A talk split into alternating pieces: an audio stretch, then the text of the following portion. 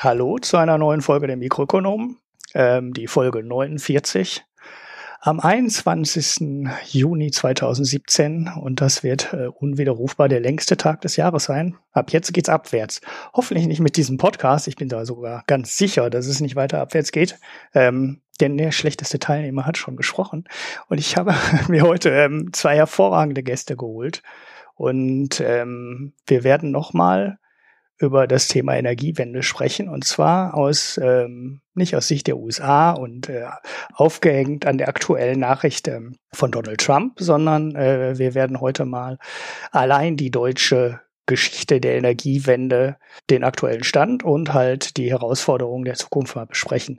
Meine beiden Gäste ähm, sind Tim und Bastian vom Blindstrom Podcast. Vielleicht stellt ihr euch am Anfang einfach mal ganz kurz vor. Ja, gerne. Dann würde ich aber dir erstmal den Vortritt lassen, Tim, wenn du möchtest. Unbedingt. Ja.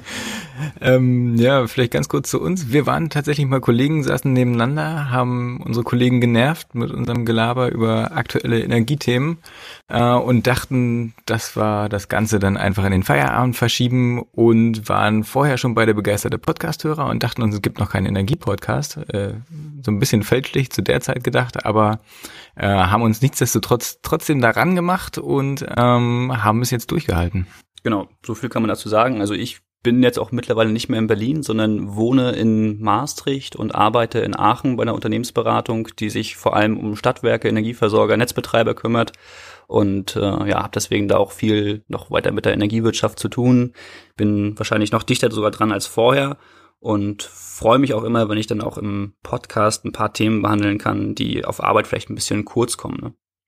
Ja, ja, ja, die tägliche Arbeit, das ist ja äh, nicht immer der zu 100 Prozent das, äh, was man machen möchte, aber was will man, was will man tun?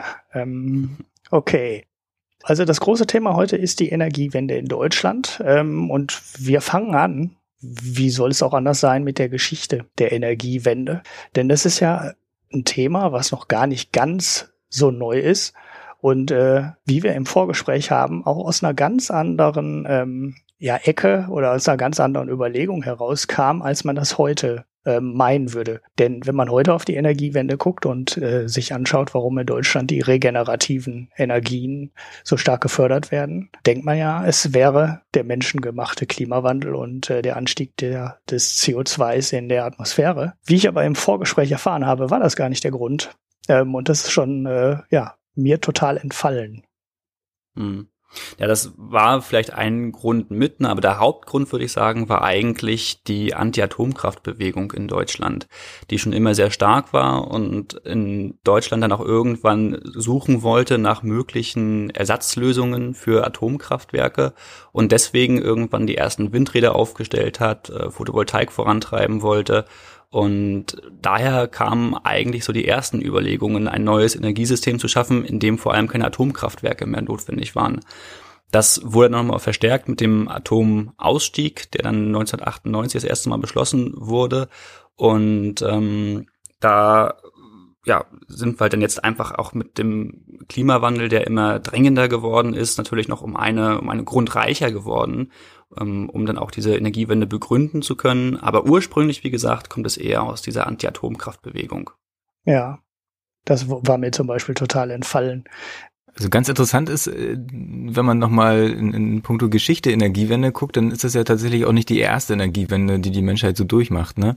Also wenn man wenn man mal so ganz weit zurückguckt, dann sind wir ja irgendwann auch mal von Muskelkraft zu äh, dampfbetriebenen Maschinen oder von kalt zu Feuer machen, ähm, von von von Kohle zu Öl. Also es gab tatsächlich schon mehrere Energy Transitions oder Energiewenden aus denen man dann heutzutage auch wieder lernen kann. Ne?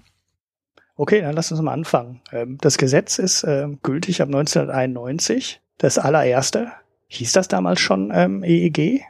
Genau, das war noch nicht das Erneuerbare Energiengesetz, wie wir es heute kennen. Damals, das war das Vorläufergesetz, hieß es noch Stromeinspeisungsgesetz. Der Hintergrund ist dabei so ein bisschen, dass wir damals noch keinen liberalisierten Strommarkt hatten. Da hatten wir die großen Player, das waren ne, RWE, E.ON, wie man sie heute auch noch kennt, die damals die ganz großen waren, die neben dem Stromvertrieb auch die Netze hatten. Und da haben wir natürlich dann das Problem, wenn wir einen nicht liberalisierten Strommarkt haben, wo die Netzbetreiber gleichzeitig auch die sind, die den Vertrieb machen, dann haben die natürlich alle ökonomischen Anreize zu sagen, dass äh, dritte Anbieter die Netze nicht nutzen dürfen, um ihren Strom zu verteilen. Und Stromnetze sind aber de facto immer ein, ein Monopol, weil es keinen Sinn macht, zwei Stromnetze nebeneinander zu bauen, nur weil wir zwei äh, Wettbewerber haben. Und deswegen ist die Liberalisierung im Energiemarkt ein sehr wichtiges Element gewesen, auch für die Energiewende. Und solange es diese Liberalisierung des Strommarktes in Deutschland noch nicht gab, war dieses Stromeinspeisungsgesetz, was, wie du gerade richtig gesagt hast, Anfang der 1990er Jahre kam, extrem wichtig, um ersten kleinen Ökostromeinspeisern überhaupt die Möglichkeit zu geben, an das Stromnetz ranzukommen. Mhm. War das aber auch wie heute beim EEG schon so, dass die neuen Ökostromanbieter oder Erzeuger dann bevorzugt einspeisen durften? Also die durften bevorzugt einspeisen und hatten auch schon eine Abnahmegarantie, wie es heute ist? Bevorzugt glaube ich nicht, aber sie hatten äh, genau die Abnahmegarantie.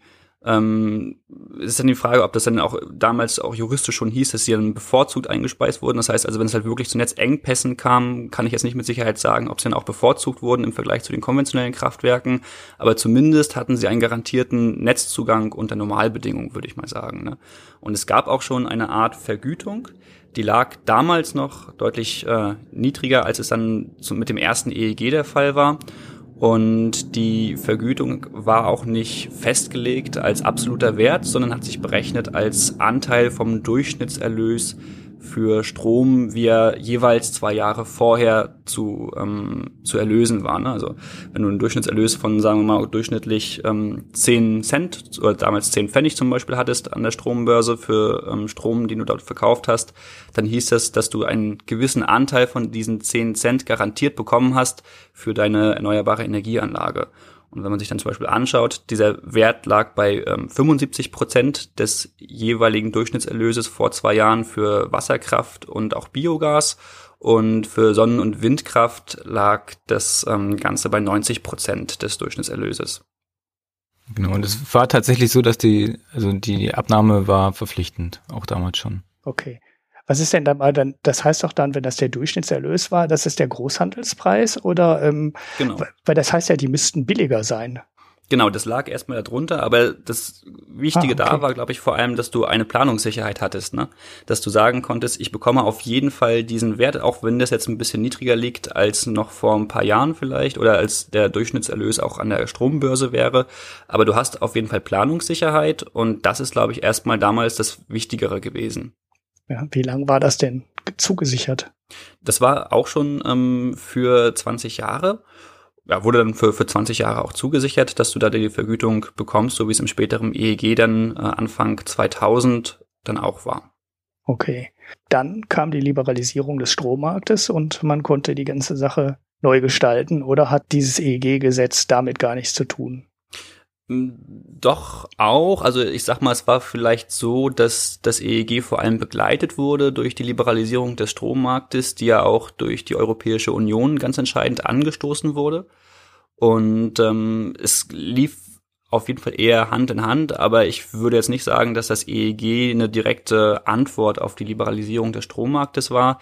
Eher war es so, dass man gemerkt hat, wenn man gewisse erneuerbare Energieziele erreichen wollte, die dann auch mit dem Atomausstieg, der dann beschlossen wurde, kurz vor der Jahrtausendwende, wenn man da diese erneuerbaren Energieziele erreichen will, dann braucht man deutlich stärkere ökonomische Anreize. Da hat dann diese Planungssicherheit, die vorher aus dem Stromeinspeisegesetz stammte, nicht mehr ausgereicht als wirtschaftlicher Anreiz, um ausreichend erneuerbare Energieanlagen zu bauen. Und schon vorher haben die ersten erneuerbaren Energieverbände, gerade aus, aus der Photovoltaikbranche, angefangen, sehr stark zu lobbyieren für das sogenannte Aachener Modell. Das Aachener Modell ähm, ist äh, eigentlich vom Prinzip her genau das, was wir heute aus dem EEG kennen, aus der Einspeisevergütung. Bei der Einspeisevergütung ist es ja so, dass wir pro Kilowattstunde, die eine erneuerbare Energieanlage ins Stromnetz einspeist, einen gewissen Betrag erhalten als Erzeuger, der uns dann ausbezahlt wird. Und da wird die Höhe berechnet, ähm, indem man sagt, wir wollen, dass die erneuerbaren Energieanlagen nicht nur die Kosten decken können für den Betrieb und für die Installation, sondern sie sollen auch gewinnbringend am Markt agieren können.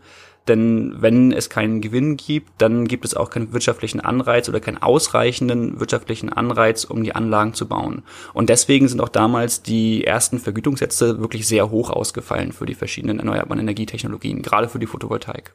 Ja, ja, genau, das ist wahrscheinlich genau der Grund gewesen, weil zu dem, zum Marktpreis oder zum Durchschnittserlös konnte man halt an der Küste ein paar Windräder aufstellen, also da, wo wirklich der Wind immer weht und äh, ja, dann war halt irgendwann Ende mit Flächen, auf denen sich das lohnte und Solarenergie ähm, hätte sich halt für ähm, ja sechs, sieben, acht, neun, zehn Cent ähm, irgendwo so in dem Bereich waren ja die Strompreise damals äh, nie im Leben gelohnt und der ganze Markt wäre nie ins Laufen gekommen wenn man mhm. nicht den Photovoltaikanlagen wesentlich mehr gezahlt hätte. Dazu muss man vielleicht auch sagen, dass die ähm, Degressionspfade bei den Kosten für Photovoltaik deutlich steiler waren als für die Windenergie.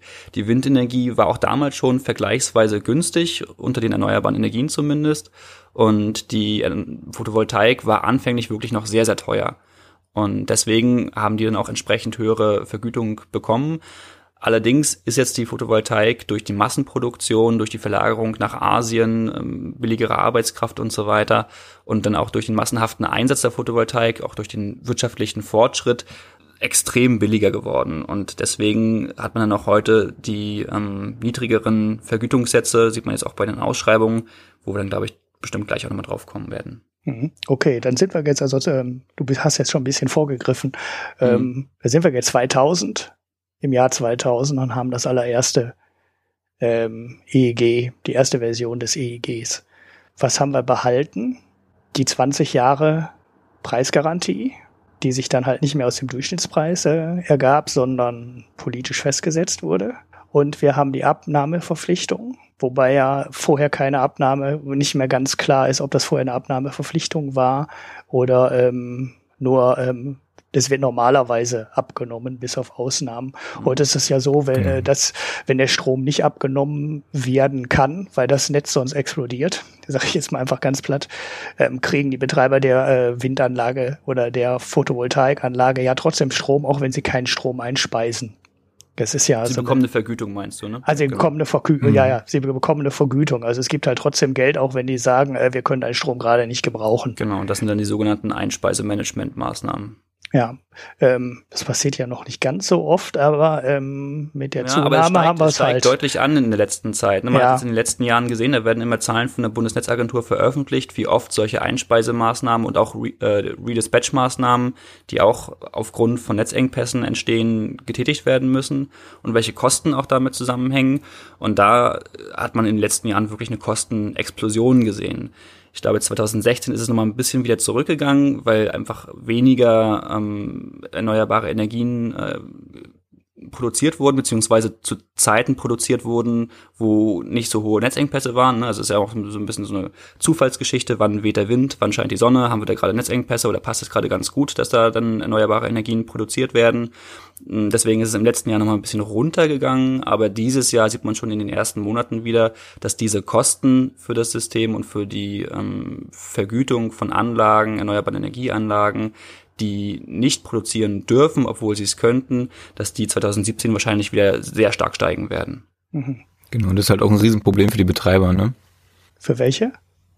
Für die Windparkbetreiber. Also die, die Redispatch-Maßnahmen, die da laufen, die summieren sich mittlerweile zu so hohen Posten, dass da teilweise echt ja, harte Einschnitte bevorstehen könnten.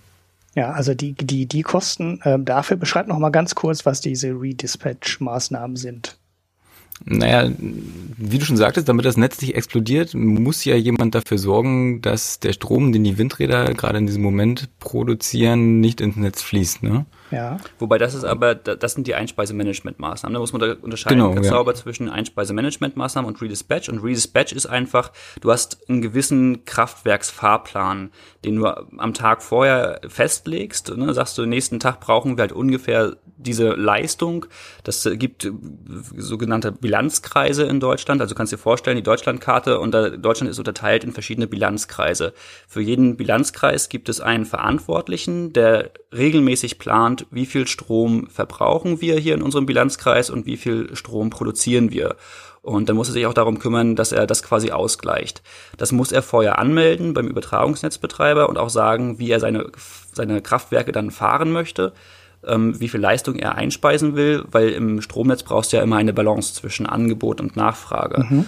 Und wenn dann diese geplanten Kraftwerksfahrpläne aus irgendeinem Grund nicht mehr ähm, so hinhauen, dass du wirklich die Balance im Stromnetz hast, dann musst du quasi diese Fahrpläne umstellen. Das ist dann das Redispatchen. Das würde ah, okay. halt zum Beispiel heißen, stellst dir vor, du hast ähm, in Norddeutschland äh, unerwartetermaßen sehr hohe Windeinspeisung, weil es windiger ist, als es vorhergesagt war und ähm, hast dann entsprechende Netzengpässe zwischen Norddeutschland und Süddeutschland, dann würdest du quasi dort, wo du ähm, sehr hohe Einspeisung hast von Windenergie, also in Norddeutschland, die Kraftwerke runterfahren, müsstest aber hinter dem Netzengpass, hinter dem Knotenpunkt, also in Süddeutschland, Kraftwerke hochfahren dafür. Und auch da brauchst du halt dann wieder quasi für die, die halt dann runterfahren müssen, obwohl eigentlich geplant war, dass sie ähm, produzieren dürfen, die musst du wieder entschädigen und ähm, musst natürlich auch die Leistung einkaufen, die du dann stattdessen hochfährst in Süddeutschland. Und das ist quasi das Redispatch, dass du einfach diesen Kraftwerksfahrplan änderst. Ne? Das hängt auch indirekt mit den erneuerbaren Energien dann zusammen oder auch ähm, direkt zusammen mit den erneuerbaren Energien. Ähm, aber die Vergütung von Windparks und Photovoltaikanlagen zum Beispiel, die abgeregelt werden, ferngesteuert durch die Netzbetreiber, das ist dann das Einspeisemanagement. Ja, also okay. Das ist wahrscheinlich dann auch der Teil, an dem der Jörg, der in der letzten Folge war, ähm, mitarbeitet und da die Prognosen für erarbeitet. Vermute hm, ich mal so nach so dem. Ja, genau. stellt die Pläne auf, ne? Meint er, genau. Genau, also das ist war wahrscheinlich ist genau wahrscheinlich genau das, was der macht. Gut, dann habe ich das jetzt auch eine Sendung später verstanden, was der genau macht. Ähm, aber du hast gerade gesagt, äh, das wird ein Problem für die Windparkbetreiber. Bleiben die Kosten an dem Windparkbetreiber hängen? Der, ich meine, der darf hm. doch bevorzugt einspeisen und dem kann das doch wurscht sein, oder? wenn es dabei Nein. bleibt. Ne? Also wir haben genau, zum Beispiel richtig, das ja. EU-Winterpaket, was äh, von der Europäischen Kommission gerade ausgearbeitet wird. Da geht es um verschiedene Gesetzesvorhaben in der Energiebranche. Und da kann es auch unter anderem sein, ähm, da wird es diskutiert, dass dieser Einspeisevorrang für erneuerbare Energien abgeschafft wird. Wenn das dann wiederum hieße, dass es auch keine, ähm, keine, kein, kein Einspeisemanagement mehr gibt, also keine Vergütung mehr dafür, dass du ausschalten musst, dann hast du natürlich das Problem, dass du nicht äh, deine Windkraftanlagen ähm, laufen lassen kannst, obwohl gerade der Wind weht und du bekommst aber auch kein Geld mehr. Und dann haben sie natürlich das Risiko, dass sie dann selber tragen müssen, dass sie kein Geld mehr bekommen. Ja, das könnte man auch nachträglich noch ändern. Also trotz der 20 Jahre Garantie. Das wäre dann wahrscheinlich ähm, nur für neue mhm. Anlagen der Fall. Folgend dann, genau, ja. Ich davon mal aus. Ne? Ich bin kein Jurist, müsste man mal prüfen, ob man das auch nachträglich machen könnte, theoretisch. Und normalerweise müssen solche Gesetze dann auch nochmal in nationales ähm, Recht übersetzt werden, so dass man schauen müsste, wie da genau dann die Ausformulierung ist. Aber ich denke, auf jeden Fall würde es für neue Anlagen gelten. Und auch für die wäre es schon äh, schlimm genug. Ja. Ja, okay. Gut. Ähm, da sind wir jetzt äh, sehr ins Detail gegangen bei dem Punkt, aber das ist ja mal gut, das ähm, mal richtig erklärt zu haben, weil man hört da immer, man liest das so in so Nebensätzen oft in Berichten, aber so richtig äh, vernünftig erklärt wird es eigentlich nirgendwo, finde ich zumindest immer. Man liest man immer solche Fachbegriffe und fragt sich, was, was ist denn da eigentlich und wie soll das genau funktionieren? Und vor allem im Rahmen der Neugestaltung, die jetzt halt über die EU kommen könnte, ähm, stellen sich da ja diese ganzen Fragen, also die Probleme, die du jetzt gerade beschrieben hast, dann halt auch ganz neu, weil es, glaube ich, auch relativ wahrscheinlich ist, dass es dafür neue Regeln geben wird. Weil mhm. so wie es jetzt ist, kann es eigentlich fast nicht bleiben. Denn du hast ja auch schon gesagt, äh, die ähm, Zeiten und die Fälle, in denen das passiert, ähm, steigen immer mehr an. Das ist ja auch logisch. Je mehr regenerative Energie wir einspeisen, die dann bevorzugt halt abgenommen wird, ähm, desto mehr Probleme haben wir im Netz, weil diese Energien halt schlechter zu planen sind. Es ist, hängt halt an Wind und Sonne und ähm, ein Kohlekraftwerk, also Kohlekraftwerk jetzt vielleicht nicht unbedingt, aber ein Gaskraftwerk, das kann ich mehr oder weniger beliebig rauf und runter fahren. Ähm, mit, mit Wind und Sonne kann ich nichts rauf und runter fahren. Wenn die Sonne nicht scheint, dann kommt halt nichts. Mm, richtig. Okay. Ja, da würden Speicher dann zum Beispiel eine Lösung schaffen, ne? Ja. Aber ja, das kommt ja, dann ganz am Ende. Das ist dann wieder ein ganz so, anderes Feld, ne? Genau, was wir dann ganz am Ende äh, nochmal mit dem Ausblick machen. So, dann lass uns mal kurz aufzählen, was am Anfang gezahlt wurde. Also seit 2000 ähm, das EEG kam. Vielleicht äh, du mal, Tim. Du bist, du hast so wenig gesprochen bis jetzt. Liegt auch ein bisschen daran, dass ich euch ganz schwer verstehe momentan, aber ich gebe mein Bestes. Ich schaue mal ganz kurz nach. Alles klar. So für die Anlagen, die 2001 in Betrieb gingen, auch Altanlagen, gab's da 50,6 Cent die Kilowattstunde. Bei Photovoltaik, ähm, Wenn ich ne? das so richtig sehe, genau bei Photovoltaik. Ne? Ähm, für Wind war, lagen, lagen da die Werte zwischen 6,19 Euro und 9 Euro, äh, äh Entschuldigung, für 6,19 und 9,1 Cent die Kilowattstunde.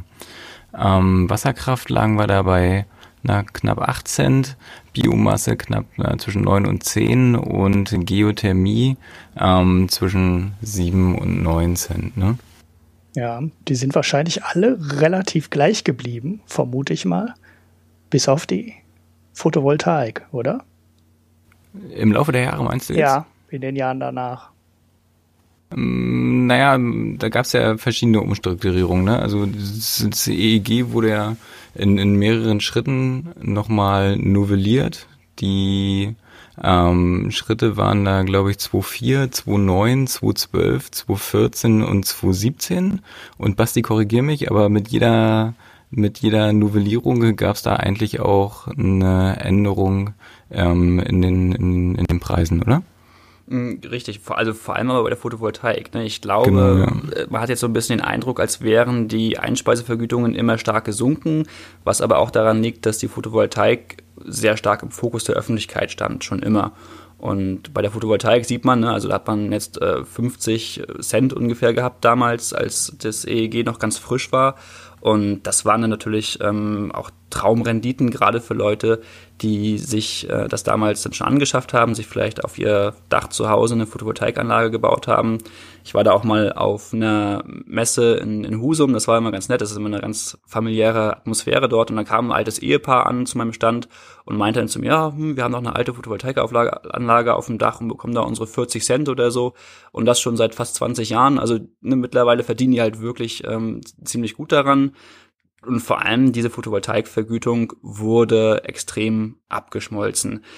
Wenn ich mir jetzt hier die Zahlen so ansehe, also ich muss sagen, ich kann jetzt keine absoluten Zahlen ähm, von den späteren EEGs nennen, aber wenn ich mir die absoluten Zahlen jetzt hier von 2000 mal ansehe und sehe Biomasse so zwischen 8,7 und 10,23 Cent, ähm, da würde ich jetzt behaupten, dass zumindest für Biogasanlagen, die wahrscheinlich damals unter Biomasse fielen, dass Biogasanlagen zwischenzeitlich deutlich mehr bekommen haben als das. Also da gab es nochmal Anpassungen bei Technologien, wo man gesehen hat, dass das noch nicht ausreicht, dass es noch nicht wirtschaftlich ist für diese Anlagen, um betrieben zu werden. Und ich, wenn ich mich nicht irre, lagen die Biogasanlagen zum Beispiel zwischenzeitlich auch mal so bei äh, zwischen 15 und 20 Cent pro Kilowattstunde, je nachdem, welche Größe man da auch hat von den Anlagen. Ja, das ist ja auch nochmal so ein Punkt gewesen, der dann äh, zwischenzeitlich eingeführt wurde, dass du dann auch nochmal nach Größen unterscheidest, zum Beispiel bei den Anlagen. Ja, das ist ja gerade bei der Photovoltaik dann gemacht worden. Ne? Also bei der Windenergie haben wir es ja auch. Da ist ja auch irgendwann mal die Trennung zwischen ähm, Onshore, also auf dem Land, und ähm, Offshore im Meer ähm, eingeführt worden, weil man die Offshore-Energie besonders, äh, also die Offshore-Windenergie besonders fördern wollte, hat man ja die Einspeisungs- äh, ähm, Sätze oder Vergütungssätze für die Offshore-Anlagen extra eingeführt und noch höher gesetzt als die Onshore. Und bei der Photovoltaik hatten wir sowas ähnliches ja auch mal irgendwann. Das ist, müssen wir jetzt aber auch im Detail auch nicht gehen. Aber da gab es irgendwann auch eine Aufspaltung in ähm, auf dem Land und äh, also auf dem Boden, so große Solarparks, wie man sie teilweise in Süddeutschland an den Hängen sieht, wenn man da über die Autobahn fährt. Und ähm, es gab halt aber mehr für kleine Anlagen auf dem Dach, weil die Installationskosten halt auch höher sind. Genau, das sind die Genau, da hast du Freiflächenanlagen oder Aufdachanlagen, ne? Und den ja, auf Dachanlagen, äh, sage ich ja immer äh, mit etwas äh, Sarkasmus, hat man allein deswegen schon mehr gezahlt, weil ähm, die Besitzer halt wählen gehen. Während so eine, so eine ja, Anlage unten auf dem Boden, da steckt halt keine Wählerstimme hinter, aber ähm, auf dem Dach ist das Ja, natürlich eine also, Wählerstimme. Ne? Das, sind, da- da- das ist vielleicht dann die starke Landwirtschaftslobby, ne? Weil man muss ja sagen, Genau, dass ja. unter anderem die Gewinner der Energiewende auf jeden Fall auch ähm, die Bauern sind, die Landwirte, die jetzt mittlerweile ihre Äcker ähm, verpachten können. Ne? Also irgendwie Weizen anzubauen, bringt ja auch nicht mehr so die ganz großen Reibach rein. Die Subventionen da in der Landwirtschaft sind ja auch eher rückläufig. Und stattdessen haben aber halt jetzt viele Bauern dann das Glück, dass sie dann auf ihrem Acker einen Windpark haben, wo sie dann schön regelmäßig Pacht einfahren. Ne? Da müssen sie nichts für machen, verpachten einfach ihren Acker. Und das ist sowohl bei der Photovoltaik dann so, bei diesen großen Freiflächenanlagen, als auch bei Onshore-Windparks. Von daher ähm, hast du vielleicht durchaus recht, dass dann äh, pro Photovoltaikanlage da dann eine Wählerstimme dranhängt ähm, und dann aber auch bei den, zumindest die Bauernlobby, denke ich, da auch dahinter steht, dass diese erneuerbaren Energien für sie als Einnahmequelle nicht so ganz wegbrechen. Ne? Ja, ja, gut, äh, da, das kommt, das stimmt. Das ist natürlich noch eine zweite Wählergruppe, die nicht, äh, nicht ganz unwichtig ist, wie so mhm. manche Geschichten zeigen. Weil das haben wir beim Biodiesel und äh, bei E5 und E10 Sprit ja im Endeffekt genau das Gleiche. Das ist ja eigentlich auch nur eine um, um die Ecke Subvention für die Landwirtschaft. Ähm. Also man kann mit ziemlicher Sicherheit sagen, dass die, die, die Landwirtschaftslobby in Deutschland zu einer der stärksten Lobbygruppen gehört. Also. Lobby mhm. und ja, Rechtsanwälte. Aber was diese Unterscheidung zwischen ähm, Dachanlagen und Freiflächenanlage als Folge hatte, das war eigentlich ganz, ganz lustig, so am Anfang, dass dann teilweise zum Beispiel auch Bauern angefangen haben zu sagen, ja, okay, ich baue mir halt irgendwie so eine eigentlich Freiflächenanlage, aber baue die halt nicht knapp über dem Boden, sondern stelle mir halt nochmal vier Pfosten auf und stelle die halt dann da drauf und sage halt dann, ja gut, das ist eine Dachanlage. Ne? und dann irgendwann muss halt erstmal rechtlich geklärt werden, was ist halt überhaupt ein Dach. Und äh, das äh, hatte also ganz äh, spaßige Auswüchse dann. Ja, ja. Die, die sieht man auch, wenn man die Augen, wenn man die, wenn man die Geschichten einmal kennt, dann sieht man die auch, wenn man äh, über die A7 fährt oder über die A9 fährt, dann sieht man die auch. Das sind so, ja, ein schräges Dach, genau nach Süden ausgerichtet. Das fängt so in ein Meter Höhe ungefähr an, geht auf äh, na, drei Meter Höhe dann so hoch, ist 20 Meter breit und unten drunter steht ein Trecker. Ja, genau. und äh, die restlichen. Ja, oder ein paar Schafe halt, ne? oder ein paar Schafe, genau. Ähm, und dann war es halt eine auf Dachanlage und äh, er gab halt, gab halt den, Förder, äh, den höheren ähm, Einspeisesatz. Naja, gut, ähm, Übrigens, das, äh, also das muss ich jetzt mal einfach nur, weil du Schafe gesagt hast, und das finde ich auch ein, ein spannendes Thema. Ähm, ist jetzt ein kurzer Exkurs, aber bei den Photovoltaik-Freiflächenanlagen hast du teilweise das Problem, wenn die irgendwo auf der Wiese stehen, dass dann das Gras wächst und dann teilweise auch die ähm, Photovoltaikpaneele überwächst und deswegen dann so ein bisschen beschattet und die Leistung der Photovoltaikanlagen etwas absinkt. Und da ist eine beliebte Lösung, dass du einfach Schafe dazu stellst, die ja dann das Gras wegfressen. Mhm. Mhm. Ja, sind die wahrscheinlich von, von Kuhzucht ähm, auf oder Milchwirtschaft mit Kühen sind die dann auf äh, Solaranlagen mit Schafen dazwischen umgestiegen. Genau, ja, auch eine schöne Weiterentwicklung. Ja. Okay, dann hatten wir, ähm, dann hatten wir irgendwann so den Zeitpunkt, äh, wo die Solarenergie deutlich günstiger wurde. Also wo auch hier in Deutschland richtig viele ähm, Solarfabriken, also Photovoltaik, ähm, ja teilweise die Zellen gebaut wurden, teilweise nur die Module zusammengebaut wurden und die Preise für die Photovoltaik oder die Kosten für die Photovoltaikanlagen ähm, massiv gesunken sind. In der Zeit habe ich in meinem Blog auch ein bisschen mehr dazu geschrieben, ähm, weil wir da den ziemlich lustigen Fall hatten, dass die Vergütungssätze eigentlich viel zu ähm, zögerlich gesenkt wurden ja, also die kamen einfach nicht hinterher, ne? Genau. Also die Preise fielen stärker, als dass man mit der Regulierung hinterherkam. Ja, da gab es damals in der Börse Online sogar so Berechnungsbeispiele. Da wurden also sogar in Aktionärsmagazinen ähm, die Solaranlagen als heißer Tipp herumgereicht, ähm, die dann ähm, auf das eingesetzte Kapital relativ problemlos ähm, Renditen von 12, 15, teilweise sogar 20 Prozent ergaben, was ja eigentlich nicht im, im Sinne des Erfinders sein sollte, weil wir wollten halt ähm, regenerativen Strom haben, CO2-freien Strom haben, aber eigentlich wollten wir ja nicht, äh, dass die Leute, die zufällig ein Dach haben oder ähm, eine Fläche haben, sich damit eine goldene Nase ähm, verdienen, weil das müssen am Ende ja alle anderen, also jeder Stromverbraucher muss es halt bezahlen. Und äh, ich sag mal, dann reichen eben auch fünf Prozent Rendite und da muss keiner 15 oder 20 Prozent haben. Denn es war ja, wenn man über alles zurückguckt, ein relativ risikoloses Geschäft. Ne? Man hatte die Abnahmegarantie, man wusste, was, das, äh, was die Panels kosten, man kannte die Installationskosten. Man wusste inzwischen auch, die Dinger gehen nicht kaputt. Ne, das war ja am Anfang auch nicht so ganz mhm. klar. Ne? Halten die wirklich 20 oder 25 Jahre oder 30? So die richtig viel Erfahrungswerte hat man da heute auch noch nicht, aber im Endeffekt zweifelt keiner mehr, dass die ähm, die 20 Jahre halten, äh, für die der Strompreis auch garantiert ist. Und äh, in der Zeit haben wir teilweise richtig viel Geld ausgegeben. Also eben noch nicht jetzt ausgegeben, weil es fällt ja über die nächsten 20 Jahre an. Und äh, da war die politische Diskussion dann teilweise echt ganz lustig, äh, wo dann ähm, ja die Befürworter gesagt haben, ja, das kostet ja aber nur 400 Millionen im Jahr. Und äh, die Gegner dann sofort gesagt haben, nein, die Vergütungssätze müssen runter, weil die kosten nicht dieses Jahr 400 Millionen, sondern die kosten die neun, nächsten 19 Jahre auch noch 400 Millionen. Wenn wir nächstes Jahr nochmal das Gleiche machen und nicht nur nochmal so viele Leute, die äh, genauso viele Panels sich auf die Dächer äh, und die Hügel setzen, dann haben wir nochmal die nächstes Jahr 500 Millionen, aber die folgenden 19 Jahre wieder. Und dann gab es dann so ähm, lustige Berechnungen, was da an äh, Solarschulden, nannte man das, glaube ich, ähm, entstand. Und ja, so langsam deutete sich dem einen oder anderen an, dass man entweder die Förderung schneller anpassen müsste. Das war so mein Vorschlag, dass man das einfach alles misst. Ähm, also man hat ja eigentlich alle Daten. Ne? Eigentlich könnte man das ja jederzeit messen. Wir wissen ja, wer die Anlagen gebaut hat. Wir wissen, wie viel Strom die einspeisen. Ähm, und dadurch, dass die eigentlich alle über KfW-Kredite gefördert werden, weil man bekam ja noch zinsvergünstigte Kredite, hatte man mhm. eigentlich auch die Investitionskosten. Das heißt, wenn man die Daten alle gesammelt hätte, hat man, glaube ich, nie so in dem großen Stile gemacht, aber das hätte man ja einführen können, dass jeder seine Installationskosten da einreichen muss und die Einspeise äh, hat, Menge hat man sowieso. Und dann konnte man ja, hätte man als Staat für jede Anlage berechnen können, was die für eine Rendite abwirft. Und dann mhm. hätte man auf Basis der Daten halt auch schnell hingehen können und die Förderung anpassen können. Wenn man sieht, äh, da gibt es gerade Leute, die können mit 15 Prozent Rendite rechnen, dann muss die Förderung halt runter, weil wir wollen nicht irgendwie 15 Prozent risikolose Rendite bezahlen für irgendjemand, sondern wir wollen CO2-freien Strom haben und nicht äh, Risiko, äh, also und halt so günstig wie möglich und nicht äh, mit hoher Rendite für irgendjemand anders.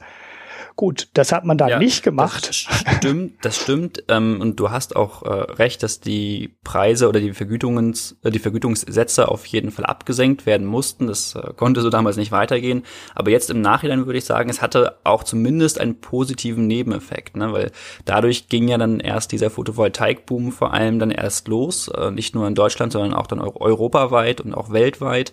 Und auch die Forschung und Entwicklung und die Produktion wurde dadurch extrem angereizt, äh, auch äh, außerhalb von Deutschland.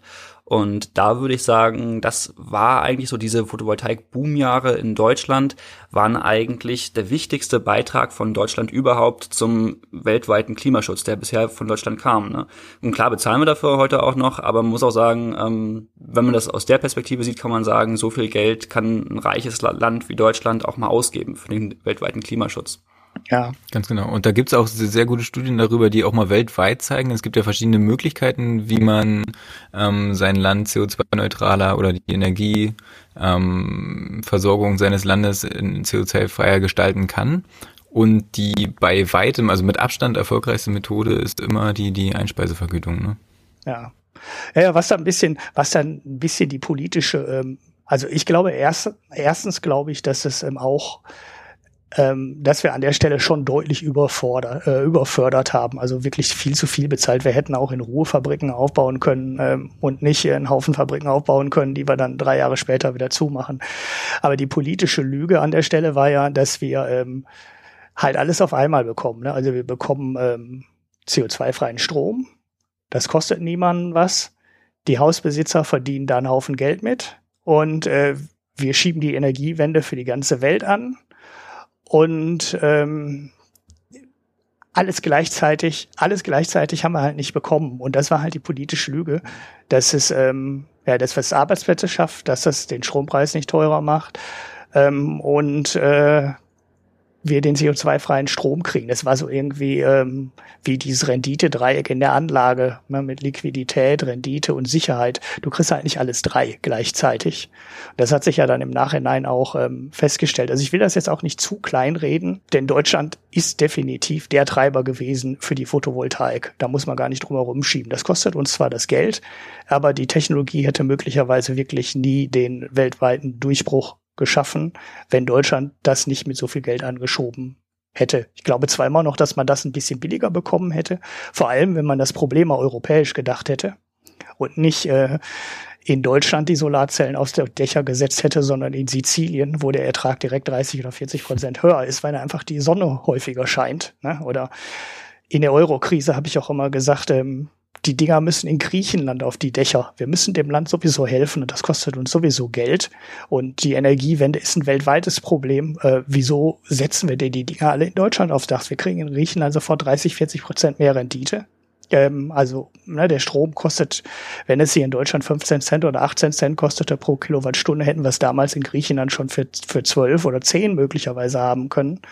Aber gut, das ist wahrscheinlich dem Wähler irgendwie nicht zu vermitteln, äh, wenn du deutsches Geld ausgibst und das äh, die Griechen dafür ähm, Solarstrom geschenkt bekommen. Leider. Vor allem ist das dann aber auch wieder ein systemisches Problem, weil irgendwie müsstest du dann ja auch wieder den Strom von Griechenland zum Beispiel nach Deutschland bekommen, wenn du wirklich dann damit auch in Deutschland die Stromnetze speisen möchtest. Ne? Da müsstest du ja gar nicht. Also das wäre egal. Für CO2 ist es ja total wurscht, ob, ob die Anlage in China steht oder in Griechenland steht. Ähm, ja, wir haben uns bei, bei, den EU-Zielen international haben wir uns ja eigentlich sowieso als EU verpflichtet, das CO2 zu senken. Und dann haben wir nur innerhalb der EU nochmal Richtlinien, glaube ich, festgelegt. Wie mehr, da geht's aber nicht hundertprozentig sicher. Aber ähm, wir hätten die Technologie auch anschieben können, indem wir ähm, in Südeuropa auf Photovoltaik gesetzt hätten und in Deutschland vielleicht ähm, stärker auf andere Technologien. Ähm, aber gut, das ist jetzt auch nur so ein Rückblick, ist jetzt eher alles gelaufen. Ja, irgendwann äh, ist die Regierung dann halt äh, weich geworden und ähm, hat das EEG de facto oder für einen Großteil der Anlagen abgeschafft. Und jetzt haben wir eigentlich einen neuen, ein ganz neues Modell. Genau, also wir hatten ja zwischendrin nochmal einen wichtigen Zwischenschritt, der schon in die Richtung ging, wo wir heute sind. Und zwar ging es ja immer darum, das kam auch wiederum so ein bisschen von der EU, dass gesagt würde, wir müssen zu Marktmechanismen kommen, die am Ende die Vergütungshöhe bestimmen. Wir können das nicht mehr politisch festlegen, weil, wie Tim vorhin schon richtig sagte, man kam einfach nicht mehr hinterher. Da die, ne, die, die schnelle Degressionspfade, ähm, die die Photovoltaik vor allem hingelegt hat, dann aber auch dann die Windenergie nochmal, da konnte man nicht alle zwei, drei Monate wieder anpassen. Deswegen hat man erstmal gesagt, wir machen Marktmechanismen, die den Preis bestimmen und hat dann für größere Anlagen die sogenannte Marktprämie eingeführt. Das war 2012 mit der EEG-Novelle und bei der Marktprämie, die es auch heute noch gibt, ist es dann so, dass du einen gewissen Wert hast, den du zwar immer noch garantiert bekommst, als Einnahme, aber du musst trotzdem erstmal deinen Strom selber an der Strombörse verkaufen. Das heißt, du wirst schon mal als erneuerbare Energienerzeuger daran gewöhnt, selber am Markt als Akteur aktiv zu sein, dich darum zu kümmern, dass dein Strom verkauft wird. Und am Ende wird dann abgerechnet, wie viel du darüber eingenommen hast. Und wenn du weniger eingenommen hast als diese garantierte Schwelle, dann bekommst du dann quasi die Differenz nochmal obendrauf vom Staat. Und damit hat man so einen ersten Schritt gemacht, um die Leute, um die Erzeuger und erneuerbare Energienbetreiber weiter oder dichter an den Markt zu bekommen und hat gleichzeitig noch diesen sogenannten atmenden Deckel eingeführt. Das war dann ein Ausbaukorridor, der für Photovoltaik festgelegt wurde. Und da wurde dann gesagt, wenn wir unter die untere Grenze fallen, was den Ausbau angeht, dann erhöhen wir sogar nochmal die Förderungsrate. Wenn wir aber mehr zubauen als die obere Grenze dieses Ausbaukorridors, dann senken wir ganz, ganz deutlich die Förderrate. Und dabei hat man schon so ein bisschen diese Vergütungslogik dynamisiert. Und das war, denke ich, der erste Schritt, der dann zumindest von der Logik her eingeleitet hat, was dann am Ende 2017 jetzt auch in den Ausschreibungen gemündet ist, was du ja auch schon angesprochen hast. Genau, das ist jetzt das Aktuelle. Also das heißt, wir haben jetzt eigentlich nur noch ein Rest-EEG, wenn ich das richtig sehe, die für Kleinanlagen gilt. Also das heißt, äh, für den Hausbesitzer, der sich eine Solaranlage aufs Dach ähm, setzen will, hat sich eigentlich nichts geändert. Ja, um ganz korrekt zu sein, muss man sagen, also EEG ist ja nur das Erneuerbare Energiengesetz und auch die Ausschreibungen sind im Erneuerbare Energiengesetz enthalten und als 2000 das Erneuerbare Energiengesetz eingeführt wurde, das allererste, da war das so ungefähr eine DIN A4-Seite. Mittlerweile sind das, ich weiß nicht wie viele Paragraphen und bestimmt fast 1000 Seiten oder so. Ne? Also das EEG ist wirklich nach und nach mit unglaublich vielen Ausnahmeregelungen und äh, verschiedenen Technologien, die noch dazugekommen sind. Mittlerweile sind auch Speicher zum Beispiel drin enthalten, ähm, ist immer umfangreicher geworden und die äh, Vergütungssätze, die unter Einspeisevergütung liefen, die gibt es jetzt nur noch für Kleinanlagen. Da hast du recht. Und die Ausschreibungen gelten jetzt für größere Anlagen, die bei über 750 Kilowatt liegen. Ja, das ist wahrscheinlich. Ist das ein Windrad? Nur mal, um sich das vorstellen zu können. Also als auf dem Dach, was hat man, wenn du auf dem Dach eine Anlage setzt, äh, die hat 10 oder 15 oder 20 Kilowatt, ne, oder? Das ist dann genau, das ist für ein Einfamilienhaus schon ziemlich groß, 10 bis 20 Kilowatt. Ähm, du kannst dir auch eine Anlage mit ungefähr 4 Kilowatt ähm, raufbauen aufs Haus. Wenn du, also so ganz grobe Faustregel, wenn du sagst, du hast einen Jahresstromverbrauch von 4000 Kilowattstunden, was so ungefähr drei, vier Personenhaushalt wäre, dann kannst du dir gut ungefähr eine PV-Anlage von vier Kilowatt aufs Dach bauen. Und mittlerweile sind die Windenergieanlagen zum Beispiel auch schon deutlich größer als diese 750 Kilowatt. Da hast du dann Anlagengrößen von drei Megawatt ungefähr aufwärts und offshore sind wir da auch noch größer. Das heißt, die 750 Kilowatt betreffen vor allem Biogasanlagen, Biomasseanlagen, Photovoltaikanlagen und so weiter. Bei der Windenergie spielt es sowieso nicht mehr so die ganz große Rolle, weil kleinere Anlagen, ähm, die so in diesem Bereich liegen, dann wirklich auch sehr, sehr schnell deutlich äh, weniger rentabel werden, weil einfach die Skaleneffekte dort fehlen. Und wo es aber sehr viel Protest gab, war, dass diese Grenze bei 57 Kilowatt gezogen wurde von der Bundesregierung. Denn auch da, diese Ausschreibungen gingen wieder auf die Europäische Union zurück. Da wurde von der Europäischen Union sehr darauf gedrungen, dass diese Marktmechanismen eingeführt werden und die Vergütungshöhen jeweils für die erneuerbaren Energien über Ausschreibungen, also wettbewerblich festgelegt werden. Und die Europäische Kommission hat aber eine, eine Grenze erlaubt, die bei einem Megawatt liegt. Und dann hat man sich in Deutschland aber entschlossen, diese 1 Megawatt nicht mehr auszureizen, sondern 750 Kilowatt zu nehmen, was dann auch zu großen Protesten und teilweise auch Unverständnis in der Branche geführt hat. Aber man hat sich dann zumindest so entschlossen, das dann so zu machen. Ja, ja, aber so wie du das erzählt hast, ist eigentlich dazwischen doch sowieso fast nichts. Ne? Also wenn ein einzelnes modernes, großes Windrad schon drüber liegt über der Megawattgrenze und ähm, die auf Dach Solaranlagen eigentlich äh, weit unter der Grenze sind, ähm, wen betrifft denn das dann überhaupt? Also bei der Photovoltaik sind da die Grenzen absolut fließend. Das kann man, also ich würde sagen, bei der Photovoltaik ist es schon fast schwierig, da irgendwo überhaupt eine ganz feste Grenze zu setzen. Du kannst halt nicht sagen, ähm, 100 Kilowatt ist auf jeden Fall schon eine Freiflächenanlage oder so. Ne? Du kannst auch noch 100 Kilowatt zum Beispiel irgendwo auf, was ich, ein Supermarktdach oder irgendwo auf einem Industriebetrieb oben drauf bauen. Oder jetzt ähm, gibt es auch diese Diskussion um Mieterstrommodelle, wo dann auf Mehrfamilienhäuser Photovoltaikanlagen raufgebaut werden. Auch da kann man sich gut mal in der Größenordnung von 100 Kilowatt bewegen. Ähm, und du kannst es beliebig äh, in beliebigen Schritten einfach skalieren bei der Photovoltaik. Also auch da denke ich wieder, sind die meisten Diskussionen vor allem wegen der Photovoltaik und der Windenergie, da hast du recht, der ist es eigentlich egal, ob es 750 Kilowatt oder ein Megawatt sind. Okay. Aber da gibt's vor allen Dingen interessante Modelle, wenn man, wenn man im Bereich der, der größeren Firmen geht, die tatsächlich ihre Dächer damit bepflastern. Ne? Also Ikea war da oder ist da immer ganz vorne mit dabei. Und da stellt sich dann die Frage, wenn du einen Ikea-Markt hast und der andere dazukommt, ob man die jetzt zusammenzählt oder nicht. Also da gab sehr interessante Debatten zu. Ja, ja, okay, das kann ich mir dann vorstellen. Das äh, gab wahrscheinlich auch ein paar Klagen, die dann wieder irgendwo entschieden werden mussten. Ganz genau, deswegen hat sich ja auch ausgeweitet, ne? Also wie Basti schon sagte, das erste EEG hatte insgesamt fünf Paragraphen, ne? Und wenn man sich das heute mal anguckt, äh, liegen wir doch da ein bisschen weiter drüber. Ja, es ist wirklich sehr komplex geworden, das stimmt.